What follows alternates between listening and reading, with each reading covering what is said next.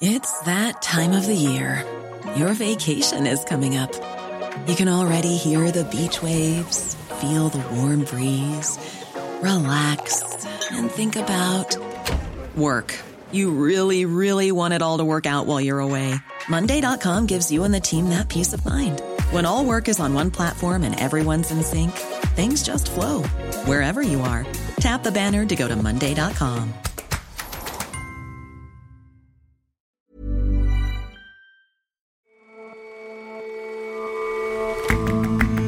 Hello and welcome to The Intelligence from The Economist. I'm your host, Jason Palmer. Every weekday, we provide a fresh perspective on the events shaping your world. Just about anybody can be an influencer these days, and their influence, getting you to buy stuff, can be pretty subtle. We examine how the law is catching up when it comes to influencers who are children. Ugh, kidfluencers. And in India's past, dealing with human waste was left to a caste of so called untouchables. Our obituaries editor pays tribute to Bindeshwar Pathak, who made it his mission to provide better lives for those people by providing flush toilets to the public.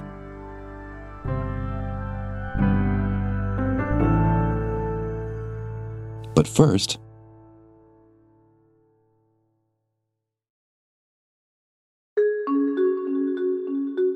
The alliance known as BRICS, Brazil, Russia, India, China, and South Africa, just got bigger and is going to need a new name. At the annual BRICS summit in Johannesburg this week, South Africa's President Cyril Ramaphosa announced that six new countries would soon be joining. We have consensus on the first phase of this expansion process, and other phases will follow. China, which has become the group's de facto driving force, was pleased. President Xi Jinping hailed the expansion and talked up a new chapter of solidarity and cooperation.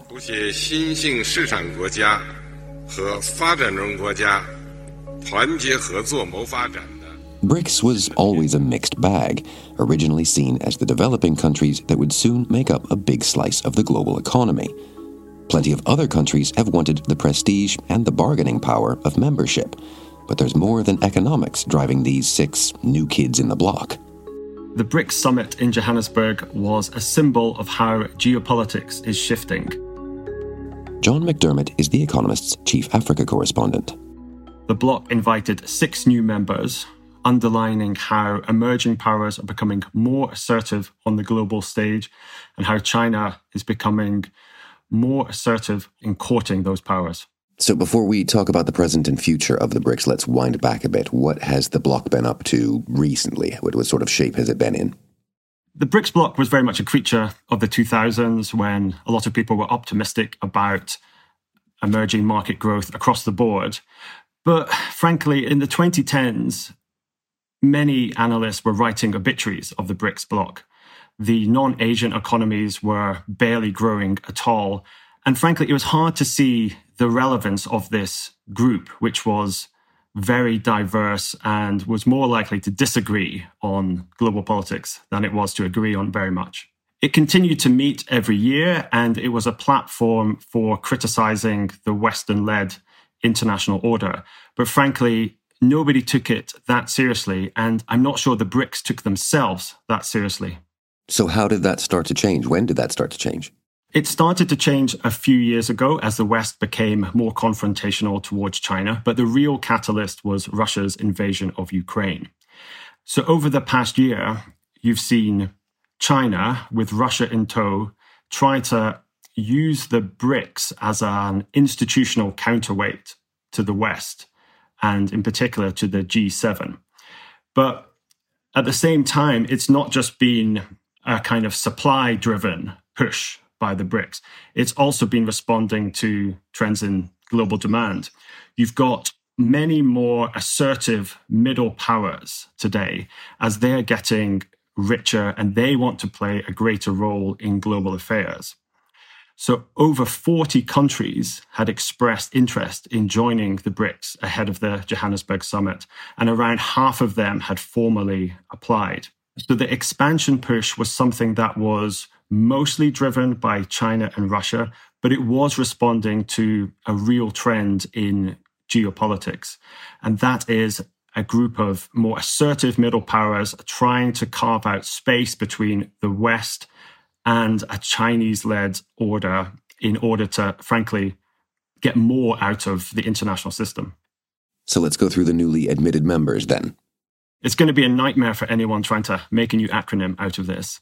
They are Argentina, Egypt, Ethiopia, Iran, Saudi Arabia, and the United Arab Emirates. And it's hard not to look at that half dozen group of countries and not see China's influence. The Gulf countries, in particular, their membership of the BRICS fits both with their desire to recalibrate their relationship between the West and China, but also China's recent push into more concerted diplomacy into the region. They're also big hydrocarbon exporters, of course, and the desire by BRICS countries to see more trade done in non dollar currencies fits here as well, because if you can try to buy more of their stuff with your own currency, then that weakens the dominance of the dollar. The other three, you know, Egypt, Argentina, Ethiopia, they're all big countries in their region. They're also countries that have been quite close to China in recent years. So, Ethiopia, Africa's second most populous country, it has a GDP per capita of less than $1,000. It's not an obvious big middleweight power. It's also had a huge civil war, which is still ongoing. You might think that a Kenya or a Nigeria would be a more obvious African BRICS member. But I think because of its long-standing ties to China, it's been first in the queue. But you had hinted before that the, the BRICS were kind of a, a motley crew, and now it would seem a little bit more motley. What what is it that you think will unite them, uh, if if not just what it is that China wants. It's a motley crew getting motlier, that's for sure. economically, the BRICS countries already differed hugely in terms of GDP per capita, currency policies, trade balance, and that's going to become even more so as they add another six members. They're also politically very different as well. You have of the existing members, three more or less democracies, and then you have these two strident autocracies. And just being in the summit hall this week in Johannesburg, it was quite noticeable how politically different they are. So you had the three democracies, and they were not explicitly calling out how bad they felt the Western led international order was. Generally speaking, it was fairly kind of ho hum calls for mutual development, cooperation, and multipolarity. But then you had the addresses by Xi Jinping and beamed in from Moscow via video link, Vladimir Putin. And their tones were much harsher, verging on apocalyptic at times. And they sounded much more like a challenge to the West, a direct challenge. And I think this is a tension that they're going to have to manage going forward. You're going to have a group of countries that see the BRICS as part of a kind of genuine strategy of non alignment. And then you're going to have the two most powerful autocracies led by China who are seeing this as much more as a vehicle for a direct challenge to the West. And what's your long term view here? Do you think that the, the BRICS gets stronger by adding these new members, by, by sort of wide, widening the club a bit? Or does it actually get weaker in the long run because it's adding such a, a motlier crew, as you say? I think the summit showed that you can no longer ignore the BRICS if you're in the West. It now has 11 members. It promises to strengthen its arm's length institutions, such as the New Development Bank. And it's clearly appealing for a lot of these middle powers that are trying to find their way in a world where there are rising tensions between the West and China in particular. But I think ultimately there is going to be a fundamental tension going forward between those middle powers that are genuinely non aligned. So, India, Brazil, UAE, Saudi, and Russia and China, which see the BRICS very much as a vehicle for getting more global South countries into their sphere of influence. And I think that means when there are issues where they can align on a common critique of the West, it will have quite a powerful voice. but for the most part, it will be limited by its own contradictions and its own divisions. John, thanks very much for joining us. Thanks, Jason.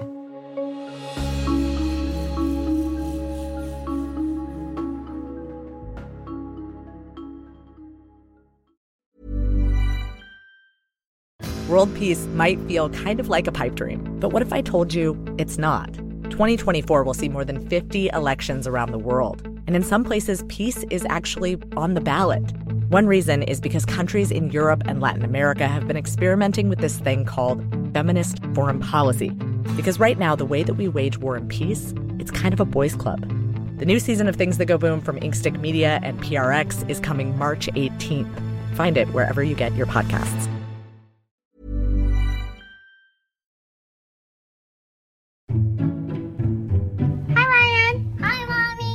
What sh- what you want today? What toy you want today? What is your pick of the week? This one. That one? In a video from eight years ago, you can watch then three year old Ryan Kaji picking out a Lego train from the store. Choo choo train? Uh huh. Because, as he tells his mother Loann, Because I like it. Oh, does it is it fun? Does it look fun? Uh huh. Holly Berman is a social media editor at The Economist. Okay. Ready to go home and play with it then? Uh huh. Okay. Back at a family home in Houston, Texas, young Ryan opens the box and plays with his new toy. All right, it's open. Let's see what's inside. Oh, what's that? Ryan's mum Loann recorded and uploaded the video to a new YouTube channel called Ryan Toys Review. Is there anything else inside? Uh huh. The video feels like nothing out of the ordinary, A wheel. Mm, more wheels? but it drew in over 50 million views. See if there's instructions so we can put the pieces together. Okay. It turned out there was a thirst for this kind of content, and Ryan's World, as the channel is now known, is hugely popular. Today it has tens of millions of subscribers. Hey guys, I don't know if you know, but I live in Hawaii now. Let's check out some of my cool island adventures. Ryan himself is considered YouTube royalty, and he's part of a new generation of child social media influencers, or, if you will, kidfluencers. A cover. A cover? Uh huh. Just for the other Legos. So, how did we get here? How did we get to the uh, kidfluencer era? So, a lot of this can be traced back to the creation of YouTube Kids back in 2015. It allowed children to browse the site under parental supervision. And by 2021, surveys showed that more than 80% of American parents with a child aged 3 to 4 were allowing their children to watch it. The thing is, is that most social media sites require users to be over 13 years old, but parents or guardians can create and run accounts on behalf of their children. That led to an explosion of videos being created by kids for kids. Oh, you guys are the best doctors ever? Creators play make believe with friends and family, How's the surgery going? It's super bad. Does this hurt? give tutorials on everything from dancing and hand washing, Wash my hands. and of course, show off their new toys, which is highly aspirational for the kids watching them on screen. Goodness, this is really squishy. These kids are generating millions of dollars in revenue. According to Forbes, Ryan, who's now 11 years old, earned $27 million in 2021 alone. $27 million. I mean, uh, where does the money come from? It's a lot of money, and it can be made in two ways. The first is through ads placed on their videos by YouTube, which YouTube gives its creators a cut of. And the second way is partnering with brands, so through sponsored content and things like that. Brands see this as a huge opportunity to reach very young audiences. They'll sometimes pay thousands of dollars for the privilege. As the market has grown, these partnerships have gotten a lot more sophisticated, though. How do you mean? So they've been increasingly taken over by production companies. So, for example, Ryan's World partners with Pocket Watch. It's an entertainment studio that works with 45 top kid creators. And they help Ryan partner with brands such as Nintendo and Mattel. Mommy, let's play the Mario Kart 8 Deluxe game. Good idea, Ryan. I love the Nintendo Switch system. I think I'm It's also brought his videos to children's television channels and his own branded merchandise, toys included, to sellers such as Target. It's generated millions. And just like grown up celebs, some of the kidfluencers are ambassadors for clothing lines or are represented by talent agencies. It's a sign of how big the industry is getting. Spending on influencer marketing is huge. It's projected to swell to $21.1 billion this year, up from 1.7 billion in 2016. But now, some of this money may be threatened. Threatened by what? So regulators don't like everything they see in this marketplace. Watchdogs have accused creators of not clearly signposting sponsored content, and in 2019, America's Federal Trade Commission, or the FTC, clamped down on targeted advertisements shown on YouTube videos directed at kids. They accuse YouTube of illegally collecting data from underage users. So now channels must label content for children. The FTC is also reviewing research that suggests current advertising disclosures do not actually work for kids. If they choose to act on this, that could radically change the industry and make it a lot smaller. It sounds like the FTC is worried about the audience, though. But what about the the influencer kids, the kidfluencers themselves? Yeah, so there are worries over the exploitation of child creators. Parents, of course, disagree with that. Ryan's parents told me in a statement that Ryan always comes first to them, and that if he doesn't feel like filming, we do not force him to. But there's not much regulation currently to protect these kids. The earnings of child actors are protected in some states under the Coogan Law, which is a Hollywood inspired piece of legislation from the 1930s. But child influencers don't have the same sort of protection. It's a very new industry. So, for example, parents can sign brand deals on behalf of children. Of course, children can't sign these deals themselves. That might be slowly changing, though. Earlier in August, Illinois signed into law a bill to protect the privacy and earnings of child influencers. It's a big deal because it's the first state in the country to do so. Others have tried to do it in the past but haven't quite managed to bring such laws forward, but this could inspire change elsewhere.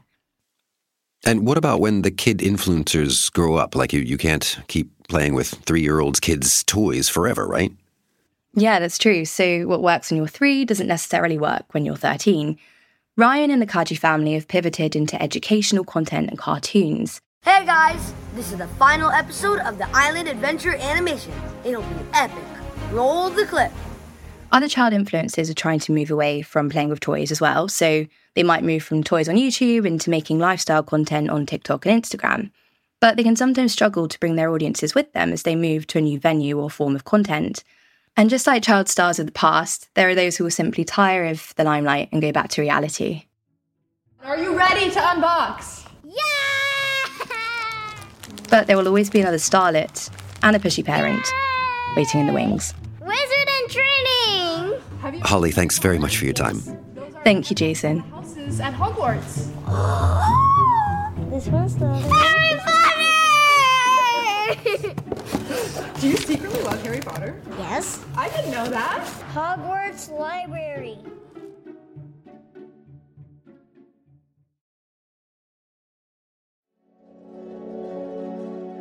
When he was a child, Bindeshwar Pathak was fascinated by the little woman who used to come in through the back door and sell kitchen utensils to his Brahmin family.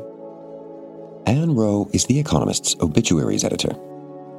He had been told that she was untouchable, and after she'd been in the house, his grandmother would go round with holy water from the Ganges and sprinkle all the floors, saying that the woman had polluted them.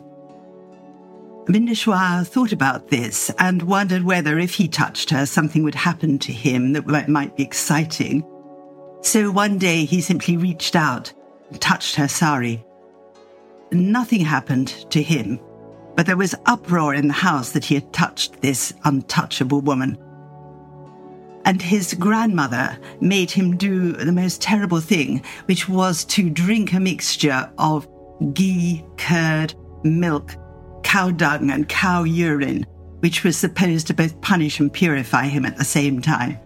It was perhaps the most traumatic experience of his life. It set him thinking about the inequalities that he was witnessing. How this little woman came from the lowest, lowest caste of the Dalits, the Harijans, who cleaned people's pit toilets for a living with a brush and a pan, often with their bare hands, scraping out these pits and then carrying the filth over to some distant place in baskets on their heads.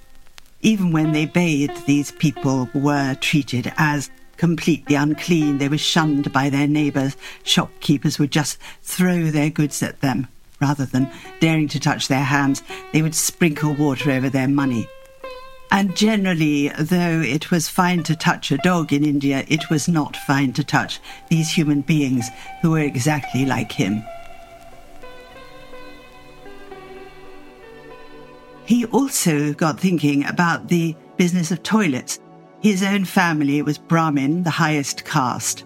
But even so, they had no toilet in their very fine and roomy house. And at 4 a.m. each morning, he would wake up to hear the women of the household, his mother, grandmother, his sisters, going out of the house to relieve themselves. And he thought, well, if you have toilets, you need these people to clean them for you. On the other hand, if you had proper toilets, then even Brahmins could perhaps clean them themselves by merely flushing them. The answer seemed to lie in inventing a better kind of toilet. Although he was no engineer or scientist, he managed to get the right books and design a clay lining for a pit, which had holes in it so that when you flushed it, the waste liquids would leach into the soil through the holes and the solids would gradually dry out and degrade down until they formed a sort of odorless mulch which you could actually use to manure on fields. Everything about this was practical. It took only a litre of water to flush.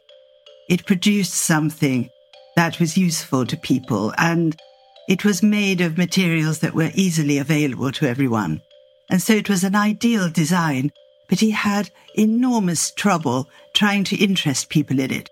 He found that local officials simply did not want to talk about toilets, especially not if he tried to engage them over a cup of tea. His own family could not understand why he had this fascination with them. They thought it was an actual betrayal of the Brahmin caste to mix so often with people they considered unclean even though in 1950 the caste system had actually been declared illegal in India and you could not regard people as untouchables. It still went on, just the same as before. But in the end, officials from one town in Bihar, which was his native state, thought they would get two of these toilets as demonstration models and put them in the municipal compound. They did so, and they attracted an enormous amount of interest so that the town ordered 200 more, and gradually his invention caught on all across the country. He built in the end about 110 million household toilets. He also, in 1974, came up with the first public toilet in India. There was a law passed in 1993 which outlawed dry pit toilets. Unfortunately, these survived, and there are still a great many of those in India, so the problem is not resolved. But at least there was a grand beginning because of what he'd done. There was then the other side of his equation, which was that if the dry pit toilets gradually disappeared and the new flushable ones came in, then the very lowest caste people, the scavengers, would be able to lay down that awful work and get better jobs for themselves. So he began to set up training centres. The people involved were almost overwhelmingly women, and he took them in and trained them to be embroiderers, food processors, candle makers, all kinds of useful jobs. In the end, he reckoned that about 200,000 of these women had been liberated in his centres his great breakthrough really came with the election of Narendra Modi, who was extremely keen on clean India and helped to promote Bindeshwar's policies on a national level. Bindeshwar Pathak himself felt very energized by the fact that he now had national approval from the government.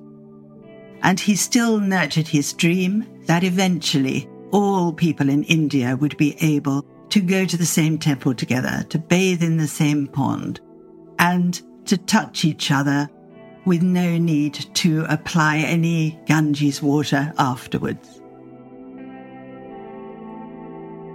Ann Wroe on Bindeshwar Pathak, who's died aged 80.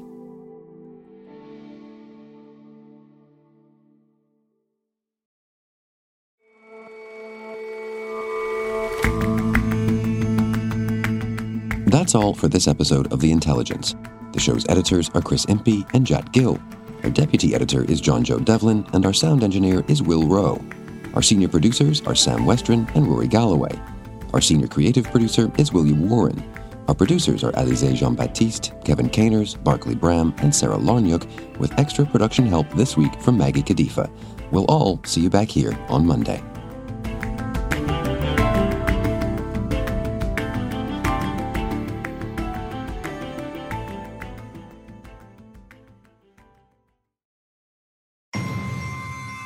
The world is unpredictable, but it's also understandable. Economist Education offers a six week online course on international relations.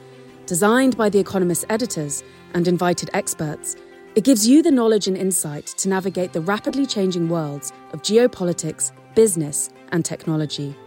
And as a listener, enjoy a 15% discount with the code POLITICS. So sign up now at economist.com forward slash international relations.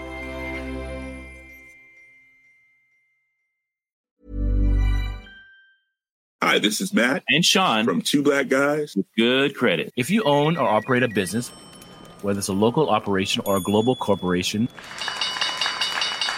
partnering with Bank of America could be your smartest move. By teaming with Bank of America, you'll enjoy exclusive digital tools, award winning insights, and business solutions so powerful you'll make every move matter. Position your business to capitalize on opportunity in a moment's notice. Visit bankofamerica.com slash banking for business to learn more. What would you like the power to do?